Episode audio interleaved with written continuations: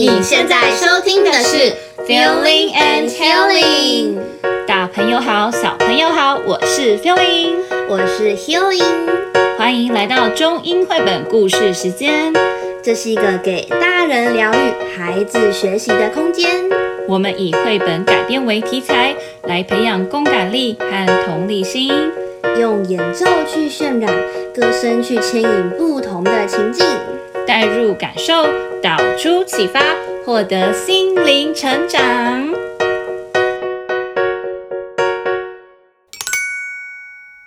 今天要来分享一位国王的故事。他住在一片遥望无际的沙漠里。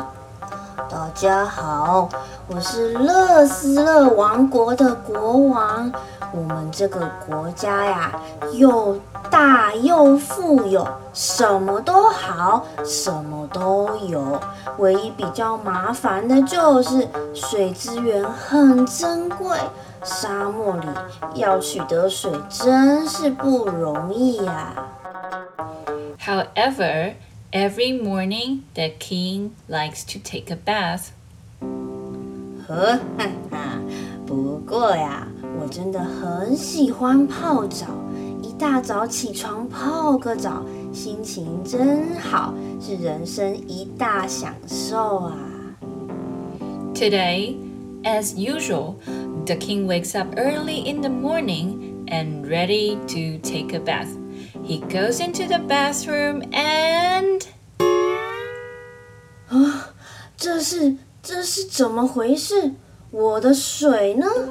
我浴缸的水呢？怎么只剩下一些些？怎么泡澡啊？呃，报告国王，天一亮我们就准备好了呀。我们不知道为什么水会不见呢？不知道？我怎么会不知道？你是怎么顾水的？啊，来人呐，一定要去把偷水贼抓出来！去，现在就去！Find out who has stolen my water right now. From now on, everybody in the kingdom is looking for the thief who has stolen the water from the king. But no matter how hard they've tried, they still have no clue about it. 太莫名其妙了， 怎么找不到这个偷水贼呢？每两三天我的水就不见一次。这个啊，太糟糕了！你们给我继续努力的找。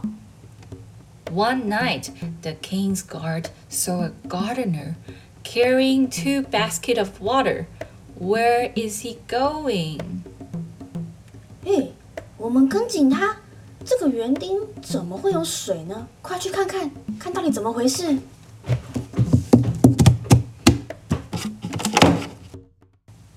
我的天啊！这里怎么会有个花园啊？沙漠里怎么会有花园？我们赶紧跟将军报告。园丁，你可知道在沙漠里水是很珍贵的？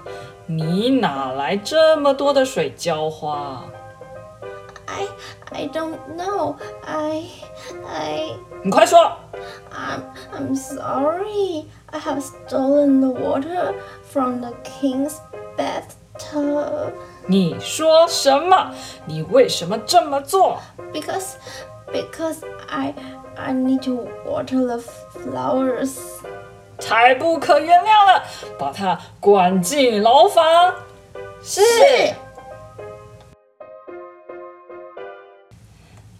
After the king knows that there's a beautiful garden he visited every day. 哇哦，太美了！我这辈子啊也没有看过这么多美丽的花，看着这些花，心情真好啊。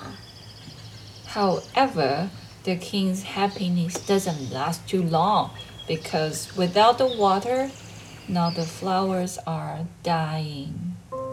奇怪了。这些花怎么越来越没朝气？是怎么回事啊？将军，你把牢房里的园丁找来，让我问问他。Yes, sir。园丁呀，你倒是告诉我发生了什么事？花儿怎么都凋落了呢？呃，国王，请你赐给我您用过的洗澡水吧，我能够让他们恢复朝气的。洗澡水？是的，国王呀，我们沙漠不缺阳光，但是必须有珍贵的水，花儿才能够成长哦。哦，原来是这样。不过，肥皂水是不是对花不适合呢？嗯，这样吧，不如我每天省下一半的清水给你使用吧，这样你就可以照顾花啦。太好了，谢谢国王，我一定会好好的照顾花儿的。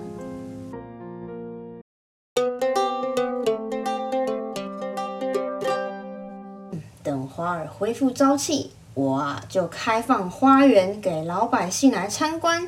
这么美丽的事物，需要让更多人知道跟看到。嗯，我们就叫这个花园叫做洗澡水花园吧。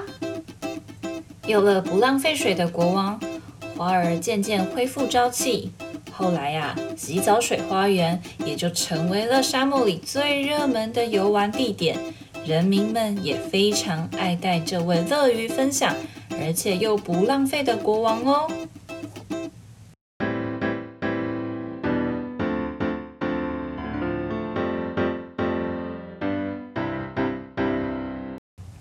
听完今天的故事，我们来聊的主题是浪费。